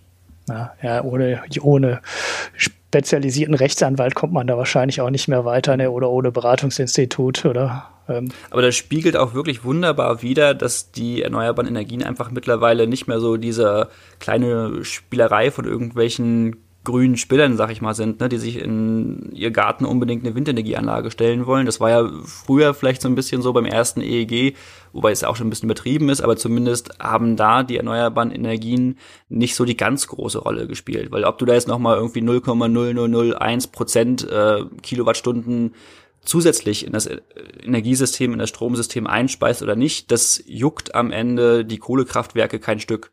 Wenn du aber irgendwann so Richtung 50 Prozent erneuerbare Energien gehst, die dann auch so ein bisschen volatiler sind ne, und dann auch mal mehr und mal weniger einspeisen, das juckt dann die Kohlekraftwerke und die schwingenden Massen dort doch ein ganzes Stückchen. Und deswegen wird es auch immer wichtiger, das dann auch ganz genau zu regulieren, wann halt was erlaubt ist und so weiter, wann auch die Netzbetreiber zum Beispiel eingreifen dürfen und regeln dürfen. Also da sieht man auch einfach, dass die Bedeutung der erneuerbaren Energien extrem stark gestiegen ist in unserem Stromsystem und auch einfach deswegen viel, viel mehr gesetzliche Regelung da auch notwendig ist. Mhm. Ja, okay. Gut, dann haben wir ähm, jetzt für die Kleinanlagen weiterhin ein EEG, was aussieht äh, wie früher im Endeffekt. Wahrscheinlich wieder mit äh, angepassten Vergütungssätzen, die auch wieder ein bisschen gesunken sind, vermute ich mal, weil die Photovoltaik wird ja halt auch immer noch jedes Jahr, Jahr für Jahr mit einer ähm, geradezu erschreckenden Zuverlässigkeit billiger. Manchmal sind es äh, manchmal sind es nur 15 oder 10 oder 15 Prozent, manchmal sind es halt auch 25 oder 30 Prozent in einem Jahr. Aber was ist denn jetzt, wenn ich so einen Windpark bauen würde? Ähm, wie geht das denn jetzt? Also wenn ich jetzt ähm, als ENBW oder Dong Energy, der große Windparkbetreiber aus äh, Dänemark sind die, glaube ich, ne? Ähm, mhm, genau. Dann ähm, was muss ich dann machen, um so ein, ich muss ja, ich kann ja jetzt nicht einfach einen Windpark hinsetzen und sagen, äh, nimmt mir den Strom ab, sondern jetzt läuft es ja anders. Den Strom abnehmen halt äh, schon noch. Die Frage ist, zu welchem Preis, ne? Ja, okay. Ähm, und da ist man jetzt zu einem Auktionsmodell übergegangen. Also die die jeweiligen Windparkbetreiber nehmen an einer Ausschreibung teil und geben dort an, äh, mit welchen Stromgestehungskosten sie rechnen. Ähm, und da haben wir halt beispielsweise bei der letzten Ausschreibung für Offshore, nee, Onshore-Wind war es, ne? Mit den Null Cent. Nee, das war genau, das war Offshore-Wind. Das war Offshore, Offshore genau. Wo ja. wir die Folge drüber gemacht haben, das war Offshore-Windenergie, da waren wir bei Null Cent. Und jetzt im Mai hatten wir aber die ersten die Onshore, der allerersten Onshore-Windenergieausschreibung überhaupt. Ne? Und da lagen wir so ungefähr bei 5,7 Cent pro Kilowattstunde. Mhm. Okay, weil äh, wer, wer schlägt das vor? Also ähm, sagt da jemand, da baut er jetzt einen Park hin und man sucht sich den äh, ähm, preiswertesten Betreiber raus oder ähm, werden da Strommengen ausgeschrieben genau, ne? und äh, dann sagen die Windparkbetreiber, ähm, hier würde ich einen Park hinsetzen und ich äh, brauche so und so viel äh, an Geld oder wie genau läuft das? Nee, das Geld, also die Investition kommt ja weiter vom, ähm, vom Betreiber dann. Meistens sind es dann Zusammenschlüsse, ne? also du hast selten, dass Dong jetzt allein Betreiber ist. Ähm, und die sagen dann im Prinzip, wie oder wie hoch ihre Stromgestehungskosten wären. Ne? Und bieten damit auf einen bestimmten Claim on, äh, offshore jetzt beispielsweise. Hinzu kommt mhm. ja, dass die, dass die Volumina gedeckelt sind. Das heißt, du hast Ausschreibungen beispielsweise über 500 Megawatt in der Ostsee und dann bewirbst du dich quasi auf diese 500 Megawatt dort. Ja, okay. Der Staat sagt also nur, wir wollen, ähm, wir wollen Offshore-Wind haben, 500 Megawatt, äh, Megawatt Ostsee. Und äh, dann sagen die halt auch, äh, Offshore ähm, Nordsee und äh, Onshore, weiß ich nicht, wird das dann auch regional dann nochmal gestaffelt oder ist den also bei Offshore ist es so, du hast quasi ein insgesamtes Offshore-Ausbauziel, aber dabei eine Klausel, dass, äh, ich glaube, das sind diese 500 Megawatt, die dann in der Ostsee gebaut werden sollen. Das ist genau, ähm, mindestens nur in diesem Fall dann unterschieden. Bei der Onshore-Windenergie hast du mittlerweile auch eine regionale Unterscheidung. Das kommt aber durch das äh, sogenannte Netzausbaugebiet. Das ist ein äh, Gebiet, also eigentlich vor allem Norddeutschland, wo schon sehr viele Windenergieanlagen stehen, sehr viel ähm, ja, Windenergie eingespeist wird und deswegen auch entsprechende Netzengpässe entstehen. Und da wurde der Ausbau der Windenergie jetzt gedeckelt, weil wenn da weiter zugebaut werden würde, das sind einfach die besten Standorte, deswegen bieten in diesen Regionen die meisten Projektentwickler ihre Projekte an, weil sie da auch sehr profitabel ähm, laufen können. Und wenn da weiter Projekte gebaut werden würden im bisherigen Maße, dann käme man wirklich irgendwann nicht mehr hinterher mit dem Stromnetzausbau. Schon heute kommt man da ja nicht mehr so richtig hinterher mit dem Stromnetzausbau. Und deswegen wurde jetzt in den Ausschreibungen für Windenergie, das war jetzt ja das erste Mal, dass wir es auch gesehen haben bei der Onshore-Windenergie, wurde diese Region dort gedeckelt vom Ausbau her. Und jetzt in der letzten Ausschreibung zum Beispiel ging es um 800 Megawatt Windenergie. Da haben dann auch wieder die Projektentwickler sagen können, wo sie ihre Projekte hinstellen wollen. Das heißt, sie können da ähm, sich ihren Standort eigentlich selber aussuchen. Und bei der Windenergie ist es auch so, dass es dann einen Korrekturfaktor gibt. Es gibt einen fiktiven Referenzstandort, wo bestimmte Windverhältnisse angenommen werden. Und dafür wird dann fiktiv berechnet, wie viele Erträge in diesem Jahr oder in, einem Jahr an diesem Referenzstandort zu erwarten sind.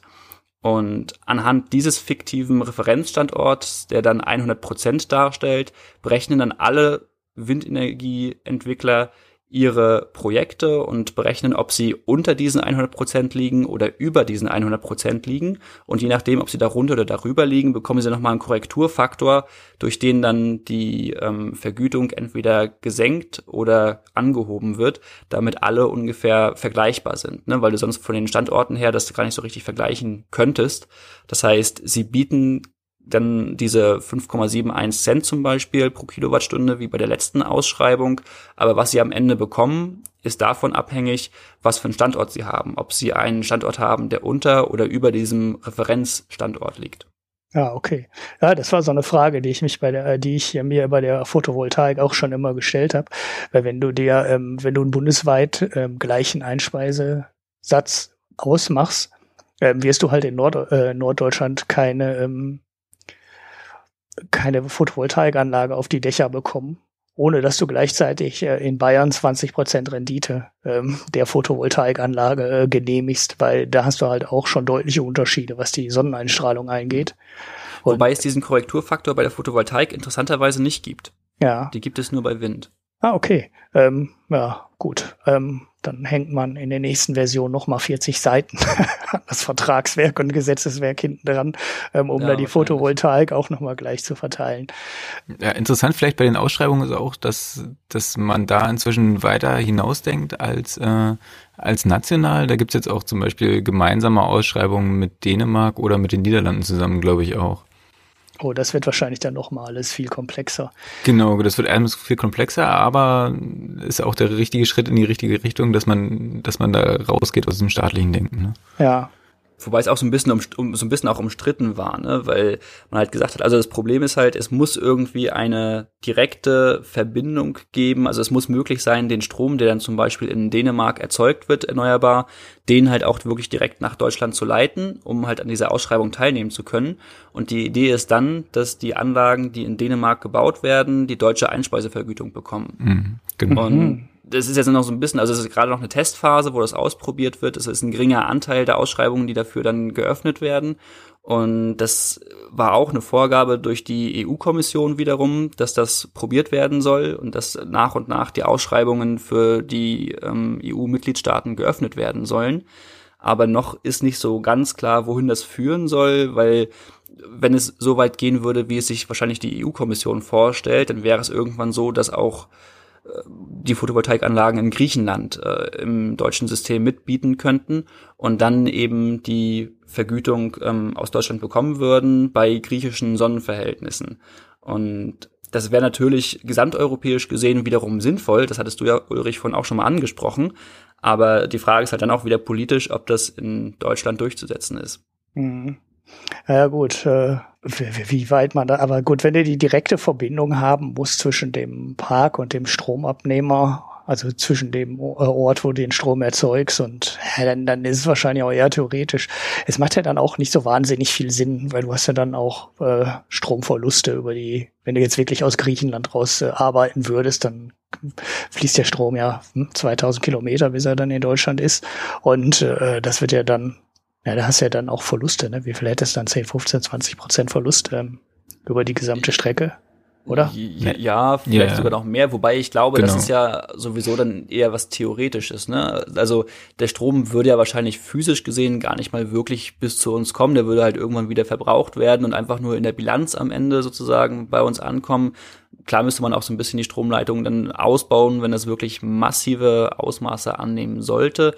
Aber ich glaube, es geht da auch eher um eine juristische Frage wieder. Was genau bedeutet eine direkte Verbindung? Weil am Ende könntest du auch argumentieren und sagen, wir haben in Europa ein Verbundnetz, das in ganz Europa quasi zusammenhängt. Also es gibt zwischen allen europäischen Staaten mehr oder weniger gute Verbindungen, so dass du eigentlich sagen kannst, eigentlich hängt jeder Zipfel von Europa mit jedem anderen Zipfel zusammen und du hast diese direkte Verbindung standardmäßig. Ne? Also wenn du so argumentierst, dann ist halt diese, dieses Argument mit der direkten Verbindung am Ende wieder hinfällig.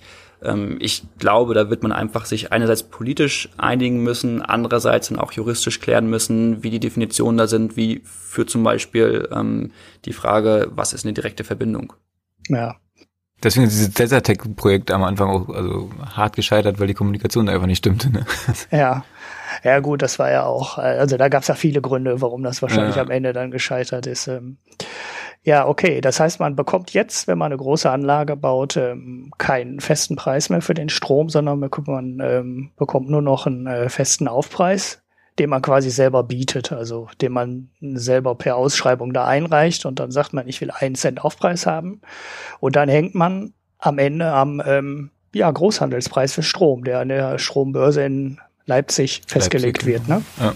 Mhm. Auch da, da, da ist es wieder ähnlich wie bei der Marktprämie. Ne? Du hast quasi einen anzulegenden Wert und den bekommst du dann auch garantiert und musst dann aber trotzdem selber noch am Strommarkt deinen Strom absetzen und bekommst dann die Differenz. Also du bekommst nicht den Aufpreis auf jeden Fall, sondern du bekommst eine Differenz aus dem garantierten anzulegenden Wert und dem, was du dir am Ende erlösen konntest über den Verkauf des Stroms am Strommarkt. Ja, okay.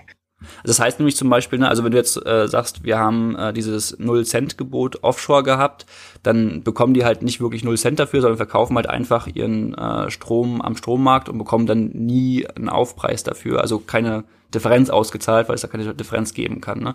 Und die müssen sich halt dann, wenn sie Null Cent bieten, immer über den Strommarkt ähm, Genau, ja, genau. Also sie verkaufen quasi ihren Strom dann wie jeder äh, Kohlekraftanbieter ähm, auch. Also Richtig. ganz normal. Und mhm. wenn du halt äh, für sechs Cent, hast du gerade gesagt, so was um den Dreh war das, ne, mhm. für Onshore geboten hast, dann bekommst du halt die vier, fünf, sechs Cent äh, Großhandelspreis plus die sechs Cent Aufpreis, die du dann geboten hast. Plus die zwei Cent dann. Ne? Also wenn du zum Beispiel vier Cent am Strommarkt bekommst und sechs Cent geboten hast, dann bekommst du nochmal zwei Cent obendrauf.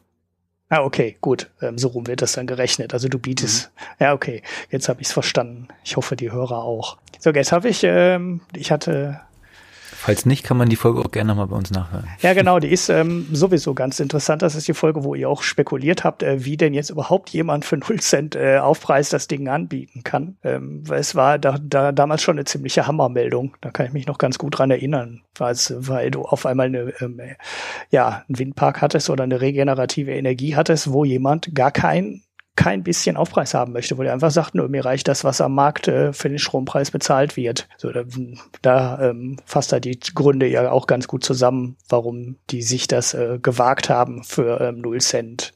Also ohne Aufpreis das anzubieten. Kann man das nochmal, soll man das nochmal kurz zusammenfassen? So als stichpunktartig? Technologisch? Tim, willst du, willst du anfangen, Tim? Du hast ja, glaube ich, dir die Pressemitteilung vorher an, angeschaut von den Projektentwicklern, ne? Na, zum einen machen die da die technischen Effekte geltend, ne? also Skaleneffekte. Ähm, dann hinzu kamen Synergieeffekte mit bereits vorhandenen Windparks. Ne? Ja, also die, du hast genau, die haben direkt hast, nebenan schon einen. Ne? Genau, die haben direkt einen daneben. Das heißt, die Wartung, die da anfällt, die, also diese kompletten Systeme, die da aufgebaut werden müssen, sagen wir mal beispielsweise, wenn man mal hochguckt nach äh, Sassnitz, da wurde von, von Iberdrola beispielsweise ein kompletter Offshore-Hafen hingebaut. Ne? Diese ganzen infrastrukturellen Sachen, die sind da halt alle schon da. Ne? Die bedeuten kein extra, kein extra Investment nochmal. Du kannst die, die Infrastruktur nutzen, die da ist. Zudem kamen die Skaleneffekte hinzu, heißt die, die die Höhe der, der Mühlen plus die, die Leistung, die da letztendlich rauskommt, ist wesentlich höher geworden und damit auch die, ähm, die, die Erträge. Und dann die Sachen, die Basti vorhin, glaube ich, schon erwähnt hat, oder was im Vorgespräch, dass man, dass man versucht, sich mit, mit Windparks im Prinzip sein, sein Portfolio zu hatchen, ne? Oder kann Basti vielleicht selber nochmal erzählen zu? Genau, ja, genau. Das war auch im Vorgespräch, glaube ich, wo wir es erwähnt haben, dass es, es war es eine Theorie von mir, ne? Das ist ja, du hast ja quasi jetzt den, die große Wette der großen Atom, äh, nicht Atomkonzerne, sondern der großen Energiekonzerne, die auch die Kohlekraftwerke betreiben, die wetten jetzt momentan darauf, gibt es einen Kohleausstieg oder gibt es keinen Kohleausstieg in den nächsten 10, 20 Jahren. Und sollte es einen Kohleausstieg geben, würde das bedeuten, dass extrem viel Leistung vom Netz geht und entsprechend das Angebot an Strom, der eingespeist wird, ins Stromnetz sinkt und dadurch dann ganz logisch äh, nach der Marktlogik auch die Preise für den Strom an der Großhandelsbörse wieder steigen. Momentan sind die extrem niedrig, weil wir immer mehr erneuerbare Energieanlagen zugebaut haben, immer weiter zugebaut haben und die konventionellen Kraftwerke zum großen Teil aber einfach weitergelaufen sind und jetzt deswegen sozusagen die erneuerbaren Energien einfach sich nochmal drauflegen auf diese Produktion von den konventionellen Kraftwerken und deswegen ein unglaubliches Überangebot an Strom besteht. Und das macht es mittlerweile für alle Akteure am Markt extrem schwer, sich durch den Handel mit Strom zu refinanzieren.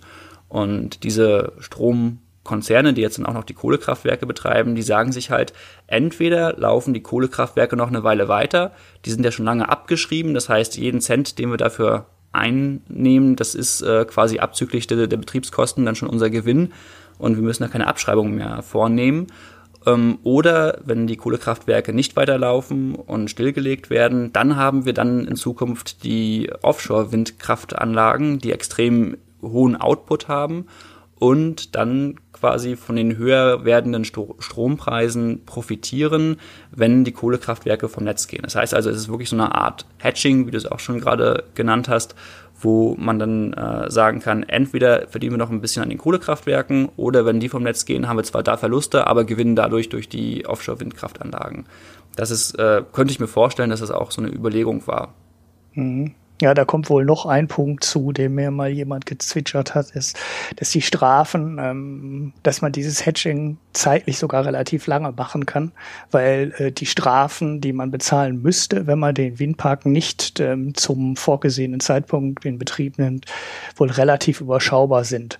Also in der jetzigen Ausschreibung ähm, ist, glaube ich, 2025 vorgesehen. Ne? Also ähm, auch das erklärt so ein bisschen die Null Cent, weil da haben wir immerhin noch siebeneinhalb Jahre weiter äh, technologische Weiterentwicklung, die man einkalkulieren muss. Okay, nicht ganz, weil äh, man braucht ja eine Zeit, um den Park zu bauen. Wenn man dann aber nicht pünktlich fertig wird, äh, kann man es halt auch ähm, ohne dass man wahnsinnige Strafen zahlen muss, noch ähm, eine Zeit lang rauszögern. Und äh, ja, dann sind die Null Cent vielleicht dann gar nicht mehr so wahnsinnig überraschend, wenn man das alles zusammennimmt. Äh, vor allem sieht man ja, ja, so onshore sieht man ja auch schon, dass das nicht, äh, dass wir da jetzt nicht auf die Null Cent gefallen sind, sondern äh, dann immer noch bei sechs Cent oder sowas liegen. Das war unter anderem auch eine Begründung, entweder bei ENBW oder bei Dong, glaube ich, so ein bisschen versteckt in der Pressemitteilung, meinten die auch, wenn sie jetzt so viel Zeit haben, dann sitzen, oder der Skaleneffekt, der in diesen sieben Jahren nochmal eintreten könnte, der wird alles wieder wettmachen, ne? Also. Ja. Hm, so durch länger werdende Rotorblätter zum ja, Beispiel. Genau, dass du ja. irgendwie mhm. Anlagen baust, die ja nicht mehr wie heute irgendwie nur 6 Megawatt produzieren, sondern entsprechend größer sind, längere Rotorblätter haben, mehr Wind einfangen können und dann bei 10 und teilweise, glaube ich, lagen die Spekulationen sogar bei 15 Megawatt. Bei 15, ne, ja, genau. genau. Und auch das hatte, glaube ich, viele überrascht so. Also ich glaube, man rechnet jetzt eher konventionellerweise mit 10 bis 12 Megawatt Anlagen auf See und da wurde dann teilweise schon von Anlagen in Größenordnung von 15 Megawatt ausgegangen. Also das wäre schon mal ein ordentlicher Sprung nochmal. Ja. Ja, ja, und du hast dann jemals die, die, die Kosten immer relativ ein, äh, relativ einmalig, ne, was Fundament und den ganzen Aufbau und den ganzen Kram angeht. Und das Windrad äh, an sich, wenn du das größer machst, äh, wird zwar auch ein bisschen teurer, aber äh, viele von den Fixkosten bleiben halt gleich. Ja, und ich weiß gar nicht, ob die, ob die Poller und Fundamente da so der teure Faktor sind, aber der Netzanschluss ist halt vor allen Dingen sehr teuer, ne? Ja, das kann natürlich auch sein, dass Dong äh, deswegen diese 0 Cent geboten hat, weil sie halt auch genau. nebenan schon eine Anlage stehen haben und das dadurch äh, viel günstiger Wobei wird. man sagen muss, der Netzanschluss ist teuer, aber er ist halt volkswirtschaftlich teuer weil das die Netzbetreiber ja nicht, äh, weil, da, weil das die Anlagenbetreiber stimmt, nicht stimmt, bezahlen stimmt, müssen, sondern die ja. Netzbetreiber Ja. bezahlen und am Ende dann wieder über die Netzentgelte und so weiter und über die anderen Umlagen, die im Strompreis enthalten sind, am Ende die Stromverbraucher den Netzanschluss bezahlen. Aber das Problem oder beziehungsweise ein Argument noch, warum so niedrig angeboten worden ist in dieser Offshore-Windausschreibung ist, dass dadurch, wenn du einen Zuschlag bekommst, du gleichzeitig auch einen garantierten Netzanschluss bekommst. Und ohne Zuschlag musst du dich irgendwie drum kümmern, im schlimmsten Fall, dass du den Netzanschluss bekommst. Und wenn du den nicht bekommst, dann hast du vielleicht richtig Probleme, wenn dann die Anlagen überhaupt nicht laufen können, weil du einfach nicht ans Netz rankommst und deinen Strom überhaupt nicht verkaufen kannst. Und vielleicht haben sie sich dann auch gesagt, okay, wenn wir sowieso schon einen Windpark in der Pipeline haben, dann gehen wir lieber auf Nummer sicher und sagen halt, okay, so über Skaleneffekte und so weiter können wir vielleicht einigermaßen wirtschaftlich sein und gehen dann auf Nummer sicher und sagen, wir wollen auf jeden Fall diesen Netzanschluss haben, der uns dann durch diesen Zuschlag garantiert wird und bieten deswegen 0 Cent an. Das ist auch nochmal so eine mögliche Erklärung. Gut, ähm, jetzt habe ich ja noch den großen Punkt CO2-Steuer und Emissionszertifikate drauf, aber da wir schon so weit zeitlich fortgeschritten sind, äh, glaube ich, können wir das knicken. Ja, vielleicht können wir stattdessen ganz kurz, ähm, weil du gerade selber gesagt hast, äh, das, der Punkt ist ja, dass es hohe Anfangsinvestitionen gibt bei den erneuerbaren Energien. Ne? Also zum Beispiel den Bau von Offshore-Windanlagen, die Fundamente und so weiter, der Anschluss ans Netz, Wechselrichter, was du alles hinbauen musst. Ähm, und das ist ein riesiger Unterschied zum heutigen Energiesystem und wird irgendwann auch bei den Verbrauchern ankommen und sich auf die Verbraucher auswirken. Weil heute sind wir es gewohnt, dass wir für jede Kilowattstunde, die wir ähm, beziehen, einfach einen festen Preis bezahlen. Und das wird sich wahrscheinlich irgendwann ändern, weil bei den erneuerbaren Energien ist es ja so, du baust dir die Photovoltaikanlage zum Beispiel hin, bezahlst dafür einmal, keine Ahnung, deine 100.000, eine Million, je nachdem wie groß die Anlage ist, Euro und danach produziert aber die Anlage Jahr für Jahr ihre Energie und speist die ins Netz ein, ohne dass du dann nochmal was irgendwie zuschießen musst. Du musst vielleicht zwischendurch mal jemanden vorbeischicken, der mit einem Lappen drüber wischt, musst vielleicht mal das ein oder andere durch ein Hagelkorn zersprungene Panel austauschen, aber das ist alles im Vergleich zu den Investitionskosten am Anfang überhaupt nicht der Rede wert, was eigentlich heißt, dass die produzierte Kilowattstunde Strom am Ende fast keinen Wert mehr hat, weil da ist es egal, ob du dann eine Kilowattstunde mehr oder eine Kilowattstunde weniger produzierst, denn die variablen Kosten liegen ja praktisch bei Null. Und deswegen gibt es mittlerweile schon sehr viele Spekulationen, wo man sagt, naja, ist es nicht vielleicht irgendwann in Zukunft sinnvoller, wenn wir nicht mehr diese ähm, Strompreise haben, die sich ausschließlich oder fast ausschließlich nach dem Arbeitspreis, also pro Kilowattstunde berechnen, sondern wenn wir sagen, es gibt so eine Art Flatrate einfach für jeden. Ne, Also die Kilowattstunde an sich ist dann nichts mehr wert. Wichtig ist einfach nur, dass die Leistung bereitgestellt wird. Und deswegen bekommst du eine Art Flatrate und beziehst halt dann den Strom, ähm, wie er geliefert wird. Das ist Mhm. einfach so eine Auswirkung, die sich in Zukunft auch sehr stark auf die Stromverbraucher auswirken kann und auch auf die Geschäftsmodelle zum Beispiel, die die ganzen Energieversorger momentan haben. Das wird sich alles ziemlich nochmal ändern.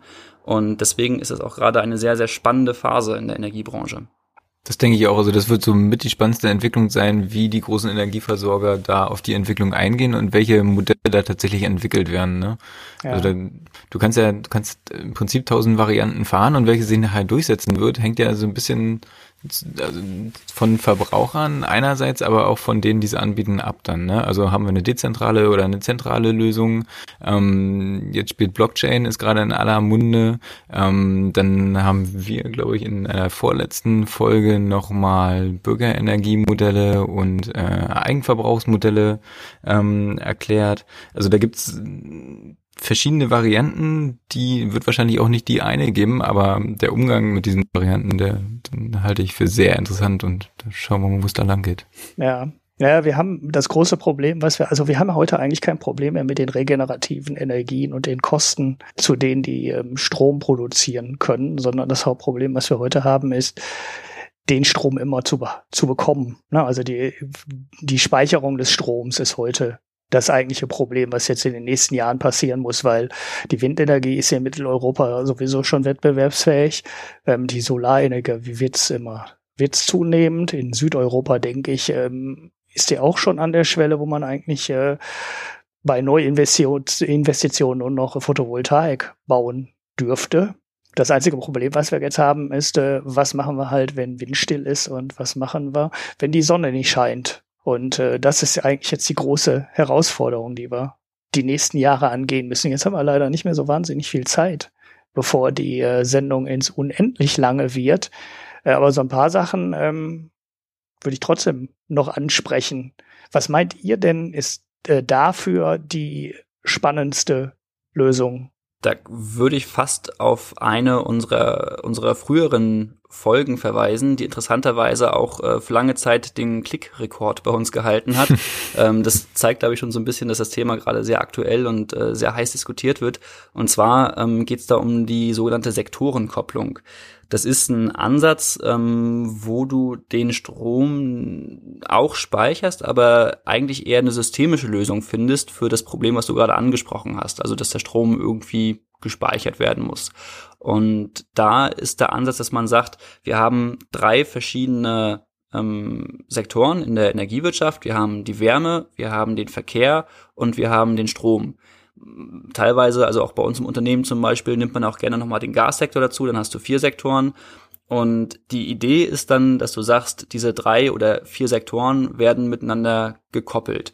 Ähm, man könnte eigentlich auch eher von einer Elektrifizierung dieser Sektoren sprechen, weil man da sagt, okay, wenn wir jetzt zum Beispiel PV und Wind haben, die immer größere Anteile der Stromerzeugung ausmachen werden, einfach weil sie die günstigsten Technologien sind und auch noch günstiger werden, dann haben wir auch sehr hohe volatile Anteile. Und teilweise werden wir in Situationen haben, wo wir wirklich also deutlich mehr Energie produzieren als notwendig und die Frage ist dann, was machen wir mit dieser Energie, wenn wir, wie gesagt, auch diese Einspeisemanagement-Maßnahmen nicht mehr haben, wenn wir diese Vergütung dann auch für die Anlagenbetreiber nicht mehr wollen, sondern wenn wir diesen ähm, Strom oder diese Windenergieanlagen, die dann zum Beispiel Strom produzieren, nicht einfach abschalten wollen, sondern irgendwie diesen Strom, den wir eigentlich gerade gar nicht brauchen, doch noch nutzen können. Und da sagt man dann, okay, da ist die Idee, man leitet dann den Strom um in die anderen Sektoren, zum Beispiel in den Verkehrssektor und lädt dann zu diesem Zeitpunkt zum Beispiel über sehr günstige Tarife dann die Elektroautos auf. Oder du mhm. kannst den Strom nutzen, um damit Wasser aufzuwärmen und dann in Fernwärmesysteme einzuspeisen. Das wäre das sogenannte Power to Heat. Ähm, da hast du dann eine Kopplung des Stromsektors und des Wärmesektors oder ähm, du könntest auch zum Beispiel über den Strom Elektrolyse betreiben, dann äh, ne, quasi Wasser aufspalten und Wasserstoff produzieren, den Wasserstoff dann wiederum in Methan umwandeln zum Beispiel, um den dann ins Gasnetz einzuspeisen und dann kannst du damit heizen, du kannst damit dann äh, Gasautos antreiben oder du kannst auch einfach das Gas dann wiederum einspeichern, weil Gas lässt sich ja dann auch im Sommer produzieren und bis zum Winter speichern, was ja auch nochmal so eine Frage ist, wie man diese saisonale Speicherung hinbekommt. Und das sind so diese Möglichkeiten, die ich denke äh, am, spannendsten, am spannendsten gerade sind, um den ja teilweise Überfluss und dann aber auch wieder teilweise Mangel an Strom, den wir in Zukunft erleben werden durch die Volatilität der erneuerbaren Energien, wie man den am besten und am sinnvollsten ausgleichen kann, indem man einfach die systemischen Elemente, die schon jetzt vorhanden sind, nutzt, neu miteinander verbindet und dann Synergieeffekte schafft, die einen gewissen Ausgleich ermöglichen. Ja, ja, vor allem, ähm, also das hat ja, wir reden, glaube ich, wenn man über die Diskussion oder die Artikel, die man da so in der Presse zu findet, dann wird da relativ viel über die ähm, kurzfristige Speicherung nachgedacht. Also was du jetzt zum Beispiel ähm, gesagt hast, Wasser erhitzen. Ne, das ist ja mhm. eine Geschichte, da kannst du ähm, Energie dann ein paar Tage drüber speichern, aber ähm, dann ist er halt weg, weil das Wasser verbraucht hast oder weil die Dämmung über die, trotz der guten Dämmung, die Wärme halt äh, in die Umgebung entfleucht ist. Oder du hast die Elektroautos, kannst halt auch aufladen, aber die ähm, Akkus sind ja eigentlich tendenziell eh schon zu klein und die Leute wollen ja auch mit dem Akku fahren, äh, also mit dem Auto fahren und dann ist die Energie halt auch weg. Ich glaube, das ist aber so fast das kleinere Problem, weil das kriegen wir hin, weil wir werden die Elektroautos mit den Akkus kriegen und die müssen wir dann intelligent vernetzen. Ähm, die Steuerung wird das Problem sein. Denke ich. Ja, genau. Das ist, äh, das ist auch so, finde ich, der ganz große Schwachpunkt in der bisherigen Energiewende, dass wir trotz viel Reden und trotz ähm, Artikeln, die du 10, 15 Jahre rückwärts lesen kannst, wo über Powerline gesprochen wird und dass man über Powerline Daten überträgt und damit die Spülmaschine, Waschmaschine und weiß ich nicht was steuern möchte Ja, also da wäre jetzt in deinem Beispiel der Heizkessel mit drin, äh, indem du dann sagst, so, okay, wir haben gerade viel Strom, machen wir schon mal ein bisschen Warmwasser auf Verdacht warm. So, und äh, das haben wir ja alles nie gekriegt. Wir haben nie ähm, eine Steuerung von Anlagen bekommen, wo dann gesagt wird, okay, die Spülmaschine hat jetzt drei Stunden Zeit ähm, und der Energieversorger soll die selber einschalten, wenn er gerade Strom hat. Oder die Waschmaschine machst du abends fertig und irgendwann in der Nacht, wenn genug Strom da ist, ähm, läuft die dann halt. Das finde ich ist äh, so, ich bin ja von Haus aus auch ITler und das finde ich also, das ist die der große Schwachpunkt und auch die große Enttäuschung, dass man diese ganzen dezentralen Lösungen, dass man da im Jahr 2017 eigentlich genauso weit ist wie ähm, 1990 oder 2000, hat sich ja quasi gar nichts getan. Ja, man, man arbeitet. Ja, der Punkt ist, den man da aber sehen muss, ist, dass, äh, also gerade wenn man nochmal in, die, äh, in die Historie der Energiewende guckt, ne, also die, die, die Umstellung, die da vonstatten geht, die geht ja momentan extrem schnell, ne, also du sagtest gerade, wir sind da auf dem Stand von 1990, das ist jetzt 30 Jahre her, ne, also die, wenn man sich die anderen großen Umstellungen in der, in der Energiewelt anguckt, dann, dann hatten die immer einen Zyklus von ungefähr 50 Jahren, ne, bis sich da einer gegenüber dem anderen komplett durchgesetzt hat. Mhm. Also Klar kann man kann man es beschleunigen, aber wir haben gerade bei diesen Punkten, die du angesprochen hast, ja auch einen starken Fokus auf auf Konsumentenverhalten. Ne? Ähm, Kriege ich hin? Will ich das, dass ich nachts wasche? Und ähm, da kommen nochmal andere Faktoren hinzu, wie, wie, wie so Datenschutz. Ne? Also möchte ich, dass jemand meine Waschmaschine quasi fremdsteuert, wenn der Strompreis jetzt gerade niedrig ist? Also da spielen verschiedene Sachen eine entscheidende Rolle, die sich die sich halt auf den Alltag jedes Einzelnen auswirken und diese diese Anpassungsphase Phase, glaube ich, die darf man einfach nicht unterschätzen. Ja, ja, das stimmt natürlich. Das ist ein riesenkomplexes Problem. Was mich daran nur ein bisschen nervt, ist, äh, wir haben die Energiewende gemacht und wir haben die Energiewende vorangetrieben und wir sind natürlich als Wirtschaft ähm, auch da in einer super ähm, Stadt Position. Ne? Und ich mhm. habe ein bisschen Angst, äh, dass wir da so weiter rumtrödeln, die Standards nicht fertig kriegen und ähm, diese Verbrauchssteuerung oder das kann ja auch heißen, die Akkus von den Autos, die müssen dann ja auch, die könnten ja auch als Puffer dienen. Also man müsste ja nicht nur Autos aufladen, sondern man könnte die ja auch wieder entladen, äh, wenn man das mal zu Ende denkt, wenn zu wenig mhm. Strom da ist. Und ich habe ein bisschen Angst, äh, dass obwohl wir die Probleme ähm, dadurch, dass wir bei der Energiewende weltweit vorangegangen sind, als erste spüren spüren, uns am Ende doch andere die Lösung liefern und nicht wir diejenigen sind, die die IT-Lösung dafür dann entwickeln und äh, ja, damit dann das Geld verdienen, sondern dass die Lösung dann irgendwann von Tesla oder was weiß ich, Google oder ähm, irgendjemand anders kommen. Ähm, da, ich, da habe ich so ein bisschen Angst vor so einer verpassten Chance. So, das ist ein, und deshalb nervt mich das so ein bisschen, dass wir da äh, nicht schneller waren und da eigentlich immer noch nichts liefern können, weil das ist ja klar, dass dieses Problem irgendwann kommt. Ne? Also das wusste ja auch vor 15 oder 20 Jahren schon jeder. Okay, ja. ähm, über die Technik bei der Speicherung sagen wir jetzt, glaube ich, nichts mehr. Ich glaube, das haben wir ganz nee. gut angeschnitten. Das ist doch noch eine schöne, das ist schöne weitere Folgen, aber die macht ihr dann wahrscheinlich auch, vermute ich mal, bei euch. Die hatten wir sogar Podcast. schon, oder? Verschiedene Speichertechnologien? Ja. ja, ja, ihr könnt aber noch viel mehr machen. Da tut das sich auch dauernd was. Also ich könnte jeden Tag drei Links zu dem Thema posten. In der Forschung passiert da ja so unfassbar viel. Es ist ja so ein super spannendes Thema, so ein Forschungsthema. Also euch wird der Stoff für euren Podcast nicht ausgehen ich glaube, dann sind wir so im Wesentlichen auch durch. Ne? Wenn wir dieses CO2, das Thema müssen wir jetzt weglassen. Wir sind jetzt schon Genau. Wir Stunde können das weglassen. 15. Wir können aber auf jeden Fall allen Leuten empfehlen, die vielleicht irgendwann noch mal in die in die Energiebranche einsteigen wollen, studiert Informatik oder irgendwie sowas. Ja. Weil das sieht man heute schon, dass die ganzen innovativen Unternehmen, das sind alles Informatikbuden. Ne? Also das sind dann irgendwelche virtuellen Kraftwerke, die die Kraftwerke gar nicht mehr selber besitzen, sondern einfach nur sich darum kümmern, dass die zusammengeschaltet werden, dass die zusammengefahren werden. Oder das sind irgendwelche Speicherhersteller, vermeintliche Speicherhersteller. Die ganzen Speicherzellen werden alle in Asien produziert aber die Software, die dahinter steht, die ist das eigentlich Entscheidende, wie die Speicherzellen zusammengeschaltet werden. Und deswegen sind auch in Deutschland alle innovativen Unternehmen eigentlich mittlerweile IT-Firmen, ähm, die in der, in der, Energiebranche tätig sind. Ne? Also das ist irgendwie Unicos, Sonnen, ähm, das sind alles Unternehmen, auch Caterva, die extrem auf IT ähm, bauen und ich glaube, das wird schon kommen. Also das äh, hängt ein bisschen hinterher. Die Energiewirtschaft ist ein bisschen träge, was auch daran liegt, dass sie ja diesen Versorgungsauftrag hat und deswegen Versorgungssicherheit irgendwie garantieren muss. Aber es kommt. Mhm. Also ist ja natürlich aus ähm, äh, wirtschaftlicher Sicht gesprochen jetzt, also so aus ähm, Sicht einer Marktwirtschaft gesprochen, natürlich auch die Frage, ob es vielleicht nicht ähm, sinnvoller wäre, den Strompreis variabel zu machen, also auch die Einspeisesätze äh, variabel zu machen. Ja, wird ähm, auch stark diskutiert. Weil das würde ja. die IT äh, oder den, den Zwang zur IT natürlich massiv erhöhen. Ne? Wenn du mhm. selber steuerst, ähm, zu welchem Kurs äh, speise ich denn ein und zu welchem Kurs äh, lade ich lieber meinen Akku auf ähm, und äh, zu welchem Kurs entlade ich meinen Akku vielleicht auch einfach wieder, äh, weil ich dann äh, nach, beim Sonnenschein, heute Mittag war ja schön genug in ganz Deutschland, äh, den Strom dann für zwei Cent oder drei Cent und kaufe den ein, ähm, lade meinen Akku auf und äh, gebe den dann irgendwann, wenn der Strom knapp ist, äh, ein paar Stunden später halt wieder für 10 oder 15 Cent ins Netz.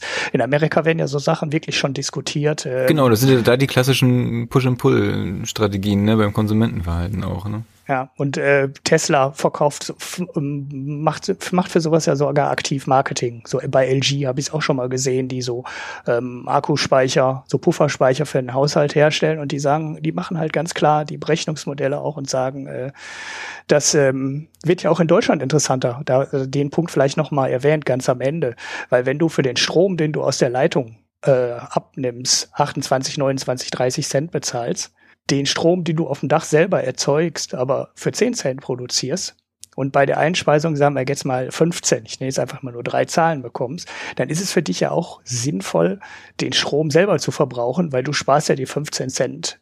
Du, du, du bekommst ja 15 Cent mehr, also die sparst du natürlich im Gegenzug zum Kauf des Stroms. Und auch aus der Sicht wird eigentlich so eine intelligente Steuerung der Solaranlagen und des Puffers, den du dir dann in den Keller setzt, ähm, immer wichtiger und äh, das ist, glaube ich, das ganz große Thema mhm. für die für die nächsten Jahre. Ja, genau. Was da in den nächsten Jahren noch kommt, sind diese sogenannten Smart Meter, also intelligente genau. Messsysteme, genau. die dann das auch digital erfassen können, wann, wo, wie viel produziert und verbraucht wird. Und das sind eigentlich die Schlüsselelemente, die notwendig sind, um quasi aus dem Stromsystem oder dem Energiesystem insgesamt so eine Art Internet der Dinge zu machen, ne? dass du halt wirklich an alle Elemente des Stromsystems miteinander verbinden kannst, dass sie alle miteinander kommunizieren können. Da stehen wir jetzt gerade ganz am Anfang, aber es ist zumindest schon politisch beschlossen und das Gesetz ist auch schon da, dass dieser Smart Meter Rollout, wie es heißt, kommen soll. Das heißt, demnächst werden erstmal angefangen mit den größeren Verbrauchern diese intelligenten Messsysteme eingebaut und dann hat man auch die Grundlage, um diese Digitalisierung des, der Energiebranche ähm, weiter voranzutreiben. Und interessanterweise ist Deutschland da, glaube ich, europaweit Schlusslicht, ne? Bei den Smart Mietern, ne? Ja, das ja. habe ich auch schon mal mhm. irgendwo gelesen. Ja, ja ähm, was mein Gejammer von gerade wieder etwas. Äh, genau, bestärkt. genau, da wollte ich nochmal kurz zurückzugehen. Ja. okay, gut, dann ich glaube, dann sind wir durch. Ich habe viel gelernt. Ich hoffe, die Hörer auch. Ähm, zum Schluss haben wir noch ähm, mindestens zwei Picks, die haben wir hier schon äh, in den Show Notes drin, vielleicht auch drei. Ich habe es mir ganz einfach gemacht. Ähm, ich picke heute einfach mal äh, euren Podcast, nämlich den Blindsturm-Podcast, der äh, so ungefähr alle zwei Wochen äh, schafft das auch re relativ regelmäßig, den Rhythmus einzuhalten, habe ich so das Gefühl. Ich höre ja erst seit von wie viel Folgen, weiß ich nicht, zehn oder sowas. Wo seid ihr gerade? Jetzt haben wir gerade Folge 20? 19 neulich, glaube ich, veröffentlicht. Genau. Also wir bemühen uns, diesen Zwei-Wochen-Rhythmus einzuhalten. Aber ähm, ja, müssen wir gucken, wie wir es auch zeitlich hinbekommen. Ne? Aber zwei Wochen ist zumindest immer unser Ziel. Ja, also wenn euch das Thema Energiewende, neue Energiewirtschaft, die IT, die da drumherum hängt, die Gesetzeslage, die sich ja auch quasi permanent zu ändern scheint, ähm, interessiert, das ist äh, ein sehr schöner Podcast, äh, auch sehr gut produziert. Ähm, die beiden Macher kennt er jetzt, ähm, kann ich euch nur ans äh, nur ans Herz legen, ist äh, aus meiner Sicht einer der wichtigsten Themen war eins der wichtigsten Themen der letzten zwei Jahrzehnte und das wird sich die mindestens die nächsten drei Jahrzehnte nicht ändern. Und dann ist es mir auch egal. ähm, einer von euch hat ja jetzt noch einen Pick oder habt ihr beide einen? Bastian? Ja, ich habe ein, äh, eine Empfehlung, die ich aussprechen kann. Und zwar gab es äh, letzte Woche für alle Leute, die Interesse haben, sich des Themas noch weiter anzunehmen und auch so ein bisschen ähm, weiteren Einblick zu bekommen, wie sich unser Energiesystem in Zukunft weiterentwickeln wird. Es gibt in Berlin einen sehr großen Think Tank, der heißt Agora Energiewende. Der beschäftigt sich ausführlich mit diesen Themen, auch immer aus einer systemischen Perspektive. Das heißt, wie sieht unser Energiesystem in der Zukunft aus? Und die haben in der letzten Woche eine sehr große Studie vorgestellt, das, die hieß The Big Picture 2030. Und da geht es genau darum, wie unser Energiesystem dann 2030 ähm, aussehen wird. Und da gibt es einen Mitschnitt auf der Homepage von Agora, beziehungsweise auch auf YouTube, wo man sich nochmal die Präsentation dieser Studie anschauen kann. Dann erspart man es sich, sich die 80 oder 100 Seiten, die das sind, selber durchzulesen. Ja, super. Das packe ich auch in die Show Notes. Tim, hast du noch was? Ich hätte einmal einen englischsprachigen Podcast und zwar wäre das die Energy Gang äh, von Green Tech Media. Die kann man sich auf jeden Fall immer anhören. Da ja. kam der Tipp tatsächlich auch von Basti. Äh, ich habe eine Weile gebraucht, bis ich mich reingefunden habe, aber sehr interessante Themen auf jeden Fall mit dabei. Ähm, und vielleicht noch äh, sehr zeitaktuell, aber momentan findet ja in Berlin noch der BDEW-Kongress statt und da kann man tatsächlich auch alle Sachen oder viele Sachen per Live-Übertragung gucken. Da sind auch ein paar interessante Vorträge dabei. Okay, das kann jetzt natürlich sein, dass das aus den Durchschneiderei und äh, Shownotes rausfällt, weil ich habe das dumpfe Gefühl, das werden wieder sehr umfangreiche Shownotes. ähm, wir haben so viel angesprochen. Äh, äh, uiuiui, äh, das wird wahrscheinlich wieder äh, so 30 Links und Hinweise ähm, Shownote-Monster. Okay, dann sind wir ähm, auch durch. Bier machen wir heute nicht mehr. Das ist so spät und die Folge ist auch schon so lang und äh, ihr wolltet auch mal wieder weg vom Computer. Ähm, es ist auch schon weit nach zehn. Dann bedanke ich mich an der Stelle nochmal für eure Zeit, für die Show Notes, die ihr vorher schon, also die, die Notizen, die ihr vorher schon gemacht habt, ähm, für die Zeit, die ihr euch für die Aufnahme heute genommen habt, äh, für die vielen interessanten Dinge, die ihr uns erzählen konntet. Ja, und ich äh, kann mir gut vorstellen, ähm, dass wir zu Teilen, zu, zu Themen euch nochmal dazu holen oder einen von euch, wenn wir konkret was haben und äh, Marco und ich das Ganze dann äh, nicht verstehen und mal einen Experten brauchen zu dem Thema. Können wir sehr gerne machen. Also auch an dich wirklich allerbesten Dank. Es hat äh, großen Spaß gemacht und ich fand es mal sehr angenehm, quasi der zu sein, der so eher interviewt wird. Und äh, wenn Tim und ich das zusammen machen, dann äh, wollen wir beide so ein bisschen äh, führen und äh, fragen und aber auch antworten. Fand ich jetzt ganz entspannt, dass man mal einfach nur antworten konnte. ja, das habe ich, äh, es hat, glaube ich, auch ganz gut geklappt. Beim in der letzten Folge ähm, habe ich so viel geredet, aber es lag dann auch daran, äh, dass ich den Jörg teilweise äh, 20 oder 30 Sekunden lang nicht verstanden habe und jetzt gar nicht, äh, gar nicht mehr eine vernünftige Frage stellen konnte, weil ich gar nicht genau wusste, was er gerade gesagt hat. Naja, gut. Das äh, ging mir heute so, aber gut. Ja, ja, ich habe das gemerkt. Du warst zwischendurch. Es hat auch ähm, sehr geknistert und äh, der Basti war zwischendurch auch weg. Ähm, das heißt, äh, wenn ihr die lokalen Spuren mir gleich noch zuschickt, äh, versuche ich das dann äh, zusammenzufügen. Es waren aber, ich glaube, die Aufnahme ist okay. Ähm, gut, dann sind wir durch. Ähm, Nochmal vielen Dank. Ähm, gebt uns fünf Sterne. Und wenn ihr gerade bei iTunes seid und uns fünf Sterne gebt, ne, die im Blindstrom-Podcast könnt ihr auch, bevor ihr den gehört habt, schon mal blind fünf Sterne geben. Ähm, trust me, ähm, das ist echt, äh, echt ein gutes Ding.